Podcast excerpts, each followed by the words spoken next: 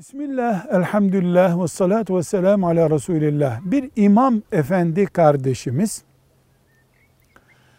Cuma vaazında dilenmenin iyi bir şey olmadığını anlatmak istiyorum. En güzel hangi kaynaklardan istifade edebilirim diyor. Şüphesiz Resulullah sallallahu aleyhi ve sellemin dilenmeyi kınayan hadisi şerifleri var. Bunları okumak Müslümanlar için yeterli. İmam Efendi bunları okuyabilir.